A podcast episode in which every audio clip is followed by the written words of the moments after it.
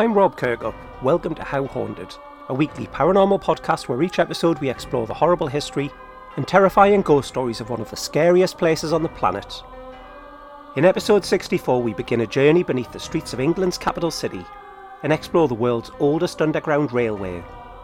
A railway system said to be home to the largest concentration of ghosts anywhere in Britain. And when you consider all of the deaths and suicides that have occurred here in the 160 years since it first opened, as well as the cemeteries, plague pits, and crypts that were disturbed during the construction of the stations, it comes as little wonder. This week, ensure you mind the gap as we ask just how haunted is the London Underground? Listener discretion is advised as each episode of How Haunted will feature gruesome tales, horrific happenings, bloody murder, and ghosts. So many ghosts. Listen on if you dare. The London Underground, also known as the Tube, is the world's oldest underground railway system. It was opened in 1863 and has since expanded to include 11 lines and 272 stations. The Underground is a vital part of London's transportation system, carrying over 1.3 billion passengers every year. The history of the London Underground can be traced back to the early 19th century, when London was suffering from severe traffic congestion. In 1855, Charles Pearson, a barrister, proposed a plan for an underground railway system to connect the city's main railway stations. Pearson's plan was met with scepticism, but he eventually managed to convince the government to approve it. The Metropolitan Railway, the world's first underground railway, opened on the 10th of January 1863. The line ran from Paddington to Farringdon and used steam locomotives to haul gaslit wooden carriages. The Metropolitan Railway, known as the Met, was a success from the start, carrying over 38,000 passengers on its opening day. There had been hope that a new type of locomotive could be designed which would mitigate the need for steam and smoke in underground tunnels. John Fowler, the engineer of the Met and later the District Railway as well, had created an experimental locomotive in 1861 which has since become known as Fowler's Ghost. The concept was that broad gauge locomotives would use exhaust recondensing techniques and a large quantity of fire bricks to retain heat and prevent the emission of smoke and steam. After trials on the Great Western Railway in 1861 and in London in 1862, the locomotive was considered a failure. On its first trial, it was near to exploding, and problems with steaming and pressure retention were never overcome. As a result, it was felt that there was no viable alternative to steam engines. In 1868, five years after the Metropolitan line opened, the District Railway opened, connecting South Kensington to Westminster. The District Railway was also a success, and by the early 1870s, there were several underground railway lines operating in London. The early underground railways were all shallow level lines, meaning that they were built close to the surface. This made them vulnerable to flooding and other problems. In the late 1880s, engineers began to develop new techniques for building deep level tubes. The first deep level tube line, the City and South London Railway, opened in 1890. The line ran from Stockwell to Bank and used electric trains to haul metal carriages. The City and South London Railway was a success, and it soon became clear that the deep level tubes were the future of the London Underground. In 1897, a novel by John Oxenham was published called A Mystery of the Underground. The book tells of a series of grisly murders that were committed on board the London Underground. The book was serialised in a Victorian magazine, and readers found it so utterly terrifying that on Tuesday nights, this is when the fictional murders mostly occurred, passenger numbers plummeted. On the District and Metropolitan Railway, the use of steam locomotives led to smoke filled stations and carriages that were unpopular with passengers, and electrification throughout the entire network was seen as the way forward. During the first decade of the 20th century, a tender was put out for a contract to electrify the rail system. Then it was tested, drivers were trained, and it was slowly rolled out, replacing steam engines almost entirely. Either side of the new century saw events which have only twice occurred on the London Underground a corpse passenger. In 1898, the coffin containing William Gladstone, who was the Prime Minister from 1868 until 1894, was transported to Westminster Station to make sure it arrived for his state funeral at Westminster Abbey on time. Some accounts from the time say that this may have been in recognition of Gladstone and his wife having been one of the first ever London Underground passengers, having been on a trial tube ride in May 1862. The second dead passenger was Dr. Thomas Barnardo, famous for setting up a series of children's charitable homes bearing his name.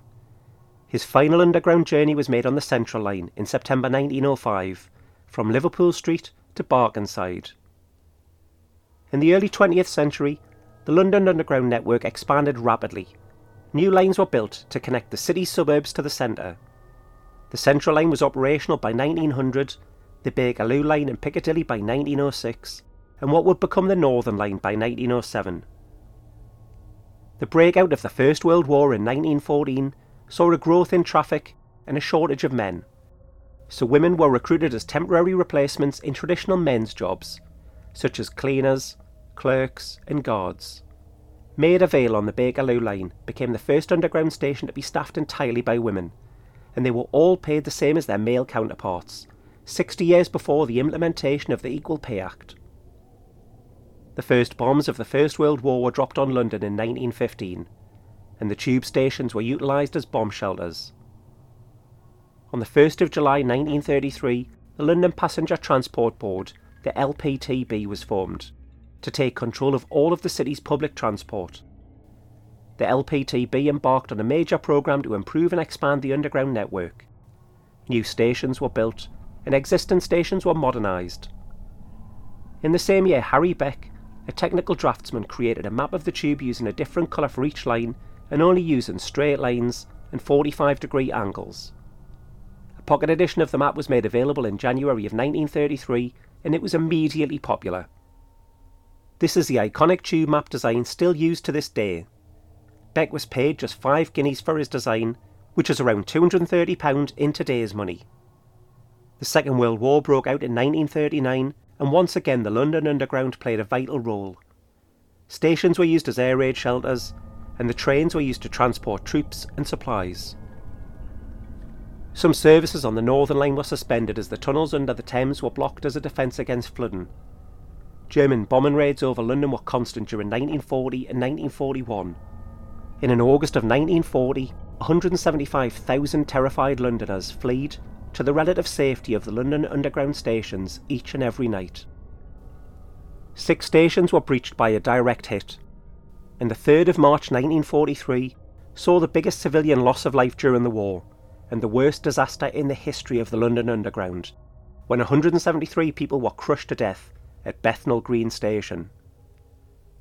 In the 1940s, a depot built for the Northern Line extension and an unfinished stretch of the Central Line extension, the underground section between Newbury Park and Leytonstone, was turned into an aircraft factory.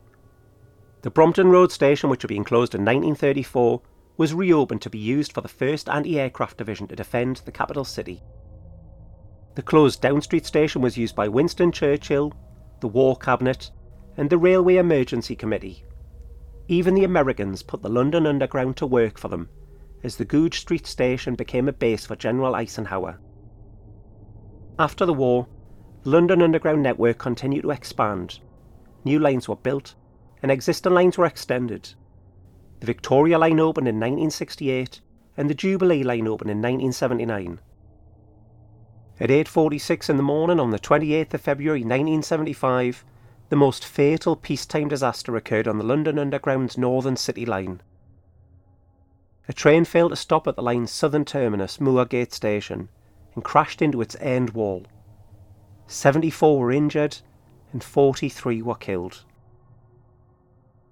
There was no fault found with the train, and the inquiry concluded that the driver, Leslie Newson, who was one of the 43 dead, was to blame and in fact it was established that Newson had also overshot platforms on the same route on two other occasions earlier in the week of the accident. The post mortem carried out on Newson's body showed no medical reason to explain the crash, and no conclusive reason has ever been established for why Newson did not apply the brakes. The crash scene was horrific. The first carriage was forced into the roof of the tunnel at the front and the back, but the middle remained on the track bed. The 16 metre long coach, or 52 feet, was crushed to just 6 metres, or 20 feet. The second carriage was concertinaed at the front as it collided with the first, and then the third rode over the rear of the second. Removing the injured and the deceased was a long, difficult job. Many of those injured had to be cut from the wreckage. In the tunnels, ventilation was poor, and temperatures rose to over 49 degrees Celsius, or 120 degrees Fahrenheit. It took 13 hours to remove the injured, and the final body was removed four days later. This was the body of Leslie Newson, the 56 year old driver. His driver's cab, which was normally 91 centimetres or 3 feet deep, had been crushed to 15 centimetres or just 6 inches. In the aftermath of the crash, London Underground introduced a safety system that automatically stops a train when it's travelling too fast. This became informally known as Moorgate Protection. The grieving family and friends of those 43 who lost their lives campaigned for some recognition for their departed loved ones, and eventually two memorials were unveiled near the station one in July 2013 and one in February 2014. At around 7:30 on the night of the 18th of November 1987, a fire broke out at King's Cross St Pancras tube station. It had been caused by a lit match being dropped onto the wooden escalator. A hundred people were badly injured, and 31 were killed. An inquest was carried out and the findings were inexcusable. Staff had been given no training on how to handle a situation involving a fire, and they didn't even know how to safely evacuate the stations should the need arise. This led to resignations of senior management in both the London Underground and the London Regional Transport, and it saw new fire safety regulations swiftly introduced. Wooden escalators were gradually replaced with metal escalators on the Underground. During the busy rush hour on the morning of the 7th of July 2005, London was rocked by a terrorist attack, which has been referred to as 7 7. Three suicide bombers detonated homemade devices on the Underground. Firstly, on the Circle Line at Aldgate, killing seven people, and Edgware Road, killing six. The third bomb was detonated on the Piccadilly line between King's Cross and Russell Square, killing 26 passengers. Later the same day, a bomb exploded on a bus in Tavistock Square, which took the life of 13 passengers. Four terrorists had killed themselves. 52 innocent commuters were dead, and over 700 were badly injured in the attacks. It took over a month before underground services were restored. During the London 2012 Olympic and Paralympic Games, the Underground saw record ridership levels with over 4.3 million people using the tube on some days. This record was subsequently broken on the 4th of December 2015, with 4.82 million people riding in just one day. At the polar opposite end of the scale, the COVID pandemic in 2020 led to passenger numbers, through necessity, declining to numbers not seen since the 1800s. The London Underground is still expanding today, and the iconic tube is a vital part of the capital's transportation system. It continues to play an important role in the city's economy and culture. Ever since the London Underground first opened for the people of the city in 1863, it has been linked to the supernatural, with staff and passengers claiming to have experienced something out of the ordinary. The mystery and intrigue of the tube is enhanced by the 272 active stations being joined by a number of abandoned stations that exist to this day. Many left exactly as they were when they were last used. This underground world of dark, echoey tunnels and dimly lit corridors and platforms combined with the lives lost here in accidents, suicides, and even murder have bubbled over, creating a melting pot of hauntings at many, many of the stations throughout its 160 year history. Over the next two episodes, we will explore over 20 stations that are home to ghosts and ghouls from every period of the Underground's history, and some which predate even the earliest station by centuries.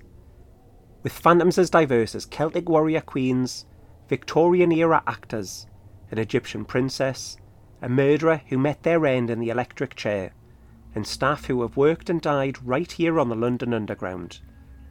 Let's visit these stations in alphabetical order, meaning that our journey begins at Aldgate on the Circle Line. Ever since Aldgate Station opened in 1876, there have been stories of paranormal occurrences in this station, supposedly reported so often that the station apparently keeps a ghost logbook.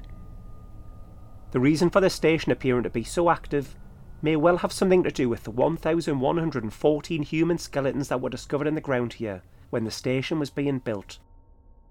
For Aldgate was built on the site of a plague pit dating from 1665, when the Great Plague of London killed a quarter of London's population, some 100,000 men, women, and children, over an 18 month period.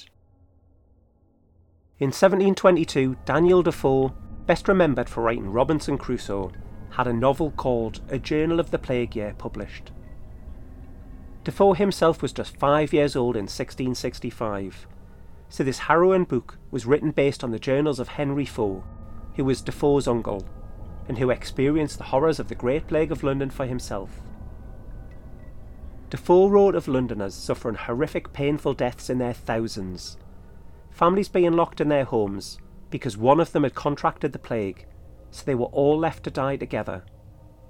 Nurses hasten in the deaths of victims, and grave gravediggers accepting bribes to dig up the dead and bury a victim in their place in heaving burial grounds. Defoe writes of a plague pit at Aldgate, 40 feet or 12 metres long, 16 feet or 5 metres wide, and at least 20 feet or 6 metres deep. Digging of the pit was completed on the 4th of September 1665 and from the 6th, just two days later, it was being used to put dead bodies in. Within less than two weeks, it was full, with 1,114 poor Londoners being dumped in it.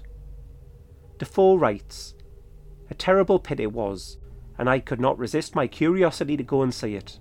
For though the plague was long a coming to our parish, yet when it did come, there was no parish in or about London where it raged with such violence as in the two parishes of Aldgate and Whitechapel. He tells of what his Uncle Henry saw for himself during those terrible days. The cart had in it sixteen or seventeen bodies. Some were wrapped up in linen sheets, some in rags, some little other than naked, or so loose that what was covering them had fell from them in the shooting out of the cart, and they fell quite naked among the rest. But the matter was not much to them, or the indecency much to anyone else seeing they were all dead, and were to be huddled together into the common grave of mankind, as we may call it.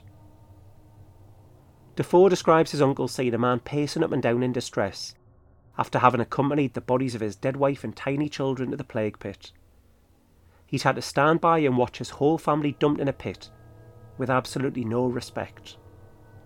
He was so distraught that he collapsed, and the pallbearers had to help him up and took him into his local tavern the Pie Tavern in Houndsditch to recover. The book is a novel, so which elements of it are purely fictional isn't clear, but the book certainly does appear to be rooted in fact. So if you're travelling on the London Underground and pass through Aldgate, take a moment to spare a thought for those who were unceremoniously dumped in the pit which was once there. Considering the death and suffering that happened here, it comes as little surprise that Aldgate is said to be so active. One incredible story at the station tells of a man falling onto the tracks. Touching the live track, he was electrocuted, falling unconscious almost immediately.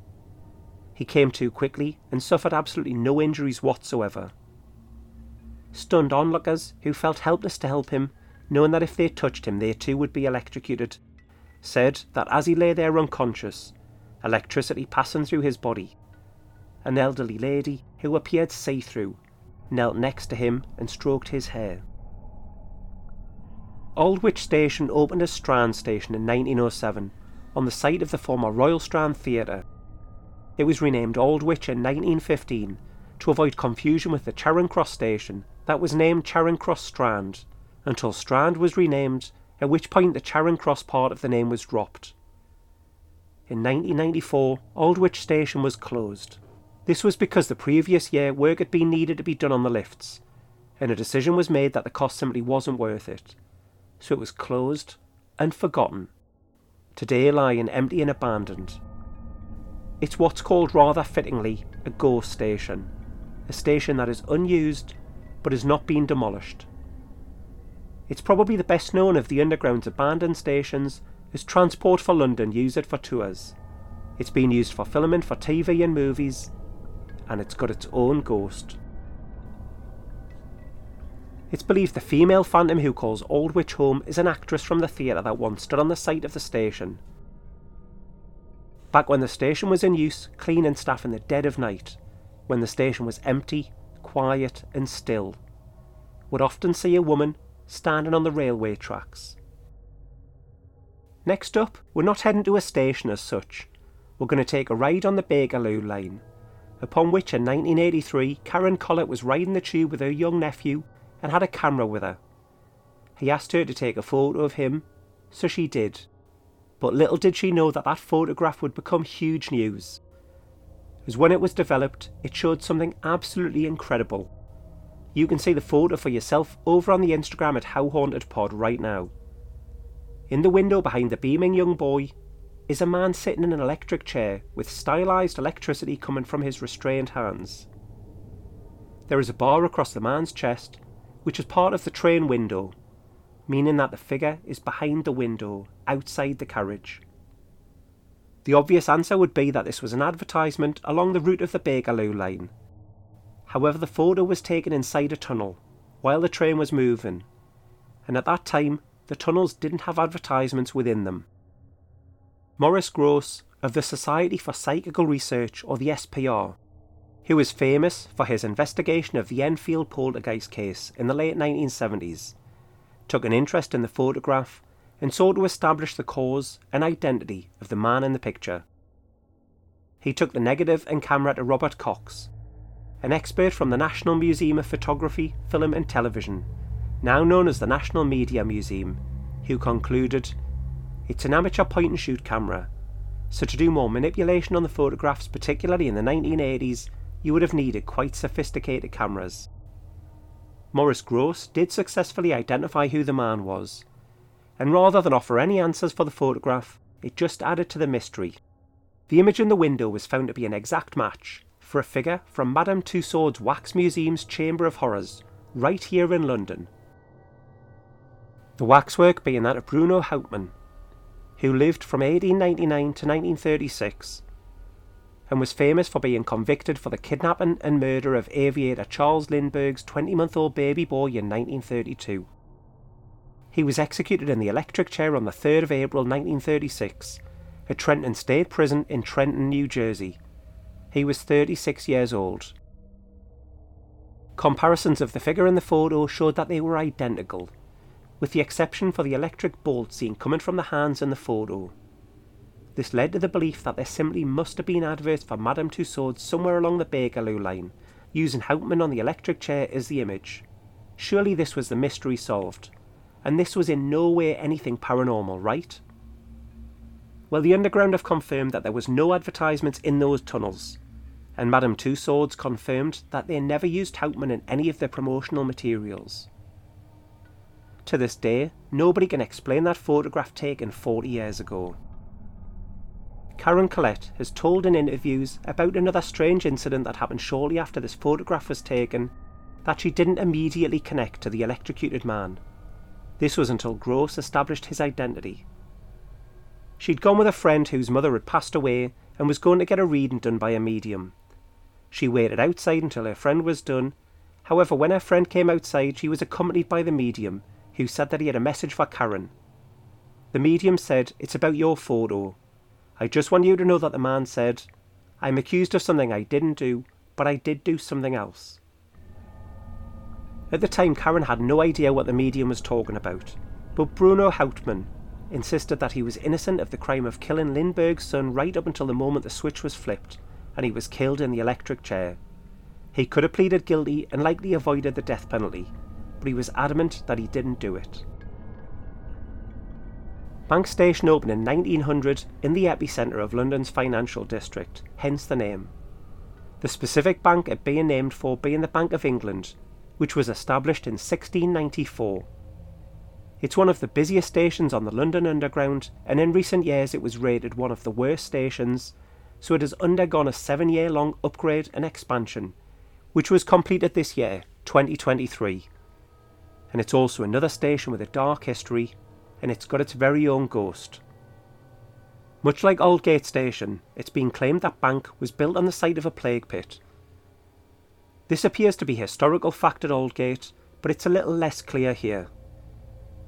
What we do know is that its Northern Line ticket hall was once the crypt of the adjacent St Mary Woolnoth's Church, at least the third church on the site, which dates from 1716.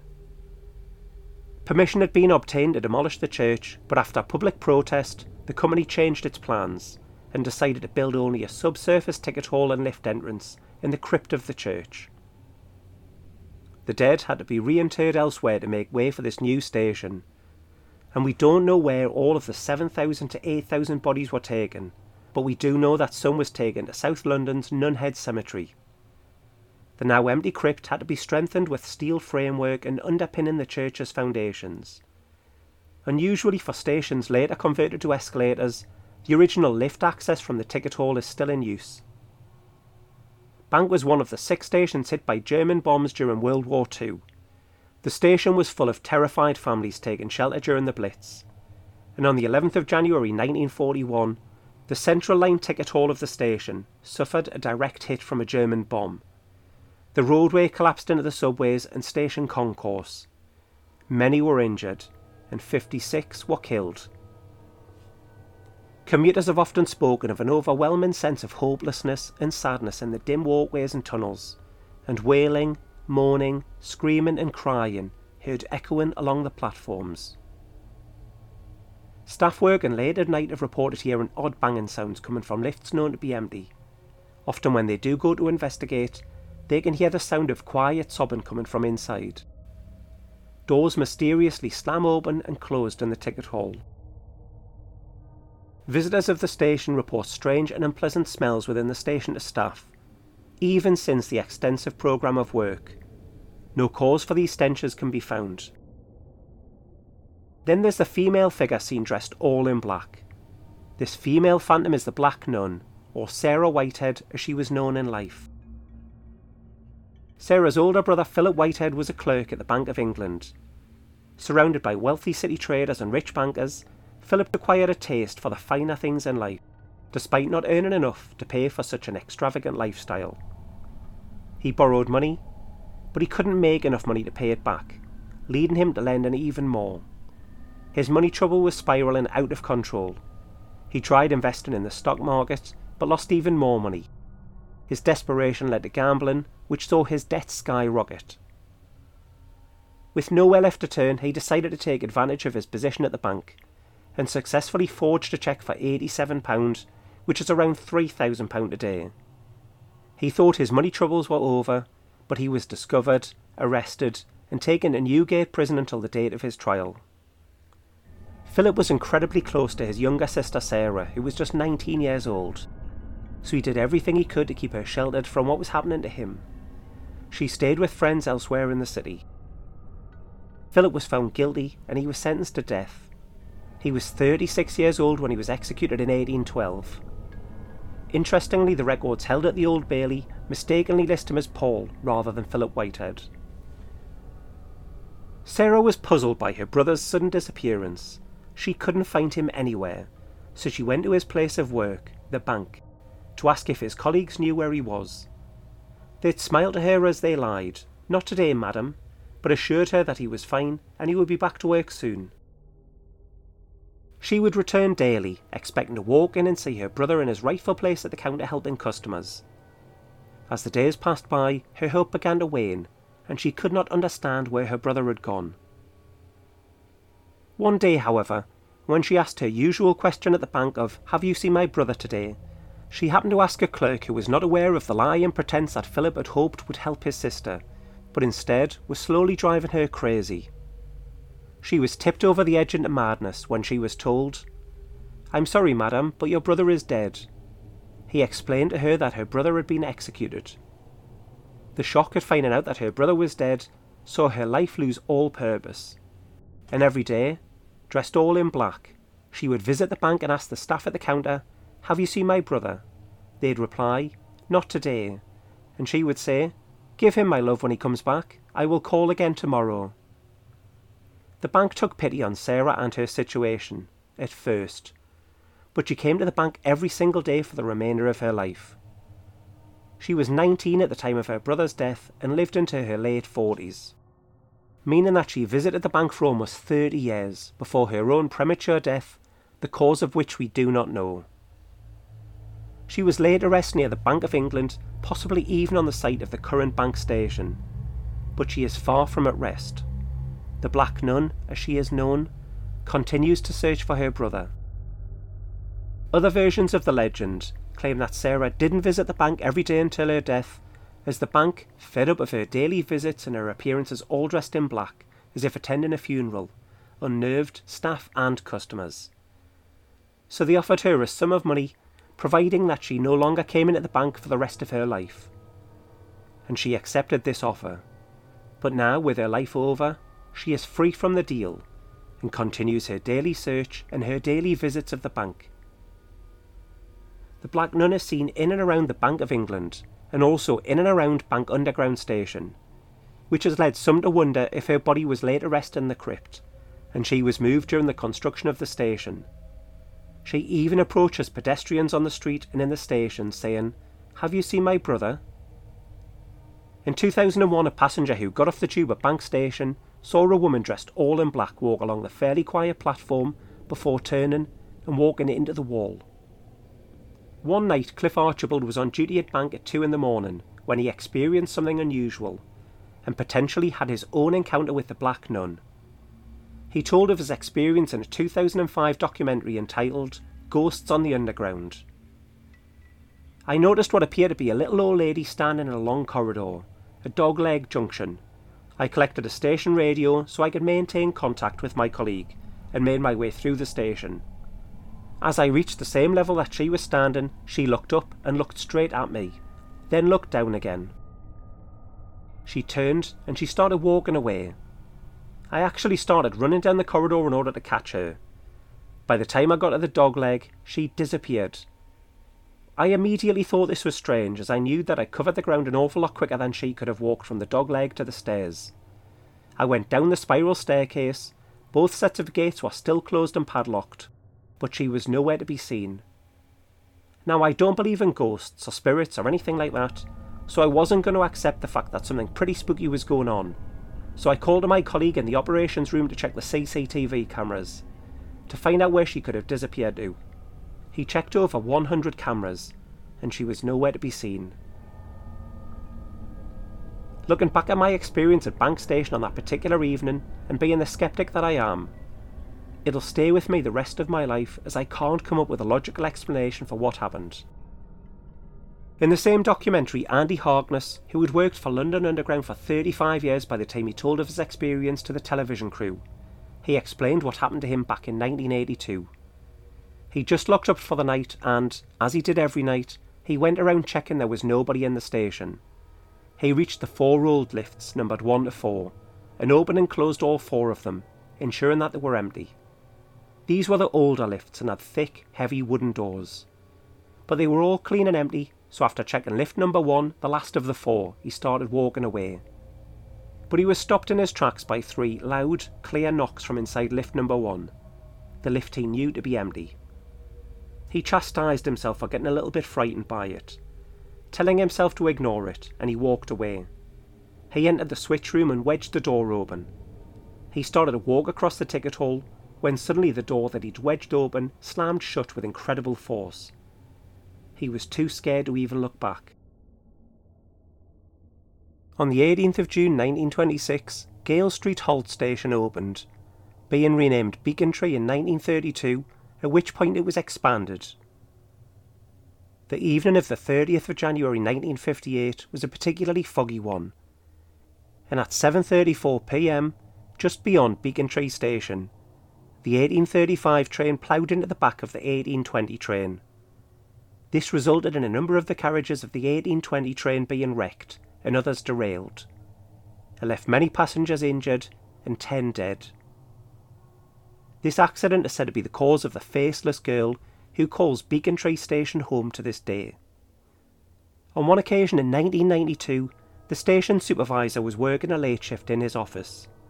The door rattled, which would happen when a train was approaching the station due to his office's door's close proximity to the platform. But no train arrived. A couple of minutes later, it rattled again.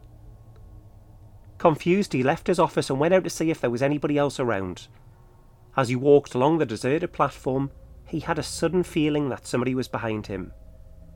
He turned around and came face to face with a woman with long blonde hair, and she had no face. It was just a void where her features should have been. Bethnal Green Station opened on the 4th of December 1946, but it had been used by the people of London during World War II as an air raid shelter, with 5,000 bunks in it, accommodating up to 7,000 people. Often the station would come alive at night, as families chose to spend the night in the station rather than risk staying home and then hearing the wail of the air raid siren in the middle of the night. At 8:17 p.m. on the 3rd of March 1943, saw the dreaded sound of the air raid siren.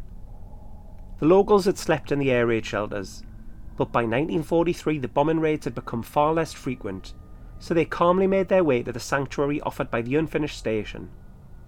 However, at around 8.30, the searchlight went on and the new anti-aircraft rocket battery sounds rang out from Victoria Park, leading the families to fear that bombers were coming, so they ran for their lives. With most of the able-bodied men away fighting for the war, those rushing at the station were women and children and the elderly. A young woman cradling her baby in a bundle of bedding in the hope that she could secure a bunk tripped and fell in the darkness, three steps from the bottom of the 10 foot wide staircase which didn't have any kind of handrail.